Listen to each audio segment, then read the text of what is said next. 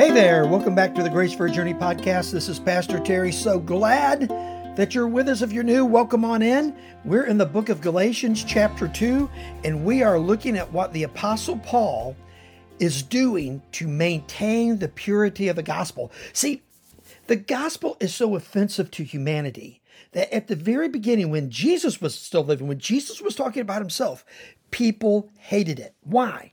Because it strikes at the core of human effort, human endeavor, and the potential for human achievement in any and all areas of life. You see, we can do a lot of things, right, as humans.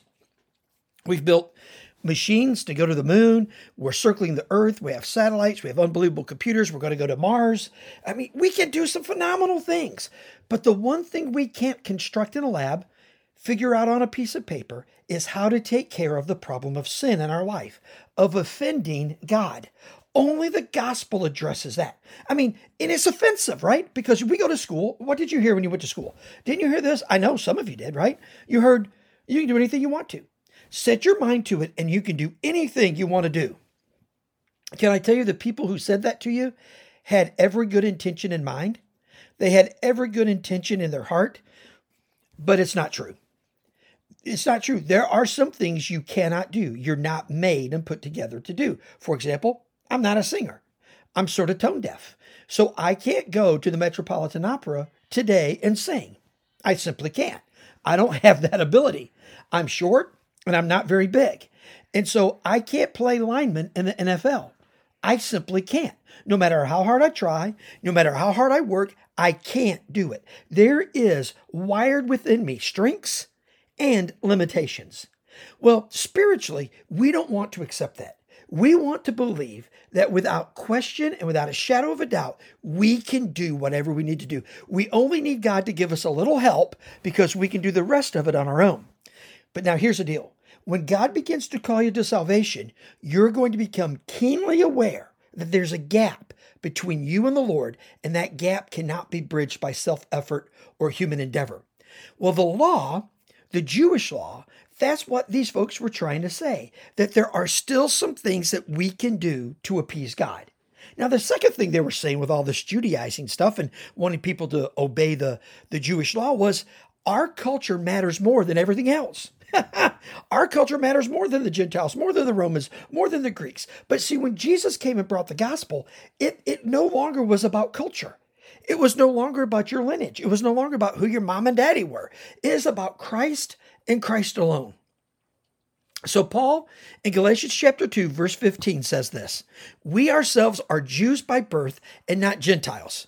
Yet we know that a person is not justified by works of the law, but through faith in Jesus Christ. So we also have believed in Christ Jesus in order to be justified by faith in Christ and not by works of the law, because by works of the law, no one will be justified. So here's what he says He's talking to a group of, of Jews, people who, um, knew Christ, but they were Jewish in their origin, in their birth.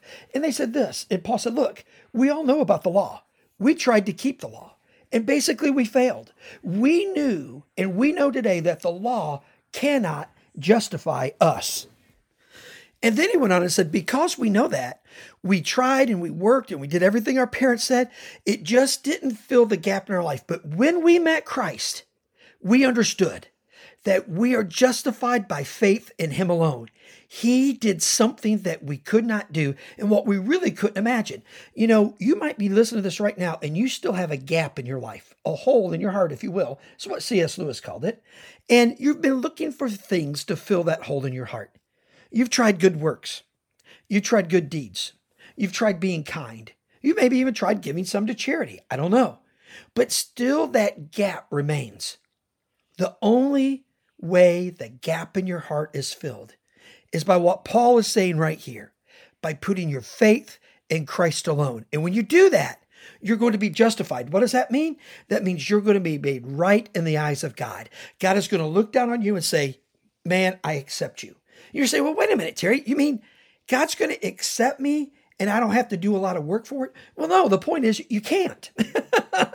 no, look, your moral code's probably better than mine, but it still isn't going to impress the creator of the universe, who is perfectly holy and different, different and separate and other. It's still not going to impress him. So You you must.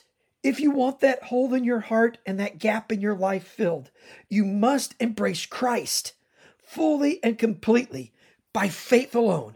Look upon him as this perfect, wondrous God that he is. And he did for you out of love what you could not do for yourself. Accept Christ today. Put your faith in Him alone. I know you're going to have questions, and they may be profound questions, and I'm sure, absolutely sure, they're legitimate. But in this area, trust Christ. Let me pray for you. Father, right now, I pray that if someone's listening and they don't know you, that right now they would just pray this prayer. So just pray this prayer if this is you. Just pray, Lord, it's me. Please forgive me of my sin. Jesus, I believe you did for me what I could not and cannot do for myself. Thank you for dying for me.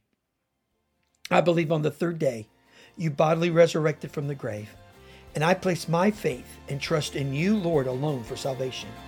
Jesus, forgive me of my sin. I declare you, Lord, that means master and boss in my life. And it's in your name I pray. Amen and amen.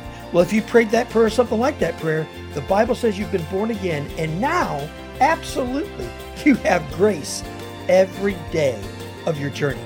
Let's talk again next time. Thank you so much for listening to this edition of the Grace for Your Journey podcast. I pray that it has been a blessing and an encouragement to you. Pass it around if you think it would help somebody, and we look forward to you dropping by again for another episode of the Grace for Your Journey podcast.